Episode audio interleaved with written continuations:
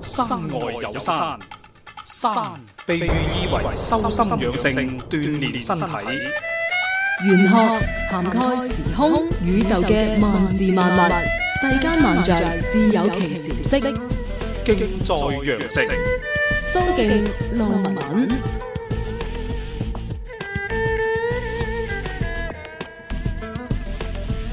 歡迎大家繼續收聽《敬在羊城》呢個節目。咁啊，坐喺直播室嘅嘉賓啦，我相信大家對佢都唔會陌生噶啦，就係蘇敬師傅。師傅你好啊，係你好啊，文文。係咁啊，又到咗我哋《敬在羊城》嘅節目時間啦吓。嗯咁啊，今日咧我哋就直接埋牙嘅，咁啊同大家去睇睇咧，就係誒，即係一啲朋友要有咩問題要問你啦，睇下你有咩可以同佢交流得到，俾啲正能量嗯好㗎佢哋吓。咁啊，首先見到嘅呢位咧就係叫做希光 V 啊。嗯咁啊，希光 V 咧，佢就係其實就係女生嚟嘅，但係咧佢誒想阿師傅同佢睇睇咧，就係佢先生嘅一個情況嚇。係咁佢先生咧係生於一九七零年嘅嗯農曆十月初三子時，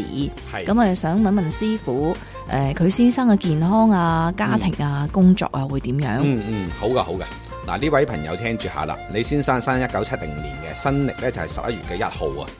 而農曆咧就十月嘅初三子時嘅。嗯，咁啊，生肖屬狗，譬如而佢出世嗰日咧係月有日，成個八字裏邊咧就係土金兩旺，啊火都唔算弱嘅，咁啊木啊水啊比較弱咗少少啦。咁原來八字裏邊咧，如果只要問身體嘅話咧，一定要留意最強嗰樣嘢，睇下傷到邊樣。嗯咁原來八字裏邊就話明土金兩旺喎。原來金呢，我哋講就話呢，代表關節骨啊、呼吸系統啊、嗯啊腸啊之類嘅嘢。嗯咁而喺八字裏邊咁啱呢，佢而家入緊啲運呢，由四啊三歲至到佢個五啊二歲呢十年裏邊呢，都一定要注意啦，因為呢個金係傷咗佢個福祿嘅。嗯原來呢個金係累事嘅話，實質如果問到身體嘅時候呢，就留意去多啲檢查啦。嗯如果佢之前咧曾經手腳啊、頭面破過相咧，就反而唔使點驚。如果一旦冇嘅話咧，呢、個八字係好容易有癌症啦，咁樣樣係啊咁。好其實驚啊嗯你話即係手腳啊咁嗰啲損，好多人都會有誒㗎啦。其實咁樣樣㗎，乜嘢叫損傷咧？譬如話，哎，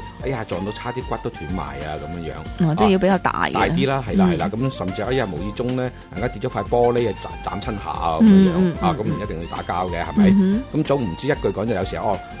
誒誒無意中撞車啊啊誒雖然冇事啊自己咁啊嗯啱啱刮損咗自己嘅隻手啊哼咁樣樣嗯，都都咁算數都嘅算，嗯嘅係啦係啦，咁所以一定要注意呢方面嘅嘢。咁仲有一樣嘢，呢個八字咧都留意個木嘅問題，嗯因為金就會劈木，啱啱喺呢個運行緊個木運嚇，嗯咁原來木咧代表光喎。哦咁啊隨時可以解釋話，喂，光功能有時，如果呢李先生呢，一旦個人靜啲啊，熟咗先多嘢講啊，同埋個人呢，我哋講就係靠個思維去嚟誒誒做做嘢嘅人啊，咁呢，你就真係好小心去光所謂嘅光 can 啦，嗯嗯一定要注意啦。嗯哼咁如果譬如話呢個八字呢，反而去調翻轉嘅。如果萬一呢個人呢，就住響近江邊啊，啊嗯周邊都有塘啊，有有水啊，咁佢反而誒呢、方面嘅嘢就唔算太大問題啦。哦，咁嗯嗱，譬如話而家啲小區都會有啲呃誒、誒呃游誒泳池啦，誒呃一個游泳池啦，另外會有啲即係如果係有園啊水景嘅嘢林啦係啦，有園林嘅話，可能會有個誒水池啊，冇錯或者有啲乜嘢冇咁嗰啲計唔計數或者咁嘅？啊，算唔算數嗰？啲都算計數，但係最怕最怕呢，人佢八字裏邊有啲嘢好奇怪嘅。嗯原來真係會傷佢嘅嘢呢，如果真係認數呢，點先至喺環境學裏邊會特別體驗到呢？咁就可能呢，有機會先頭我所講話，喂金就代表西邊，嗯原來木啊代表東邊嗯，咁隨時可能喺西邊咁啱就係陽台嘅窗啊，嗯，或者主人房嘅窗喺西邊好大個啊，嗯甚至真係會照射到入嚟啊，嗯甚至入到屋嘅中心點啊，咁啊呢啲百分百走唔甩雞㗎啦，嗯係啊，一定認數㗎啦。係咁如果譬如話，哎好彩，我屋企嘅北邊呢就係陽台嗯啊，或者我個主人房個大窗就係響陽台，嗯誒所有誒、呃要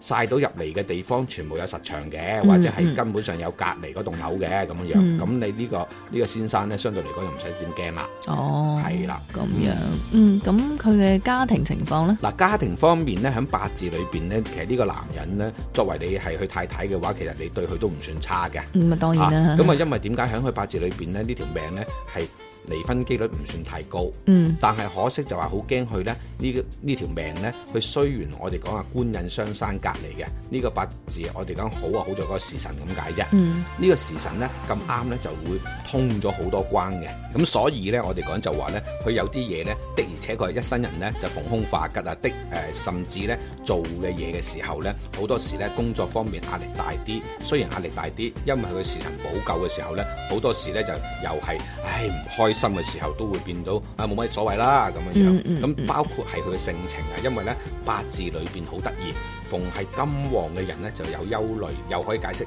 係思考型啊。嗯咁所以呢，喺工作方面一定要盡量能夠忍得到就忍啦。咁、嗯但係而家行緊嘅運程呢，我哋講就係天黑地沖嘅。咁乜嘢叫天黑地沖呢？由四廿三歲至到嗰個五廿二呢十年裏邊呢，成個八字嘅日主啊嗯，就喐晒嘅。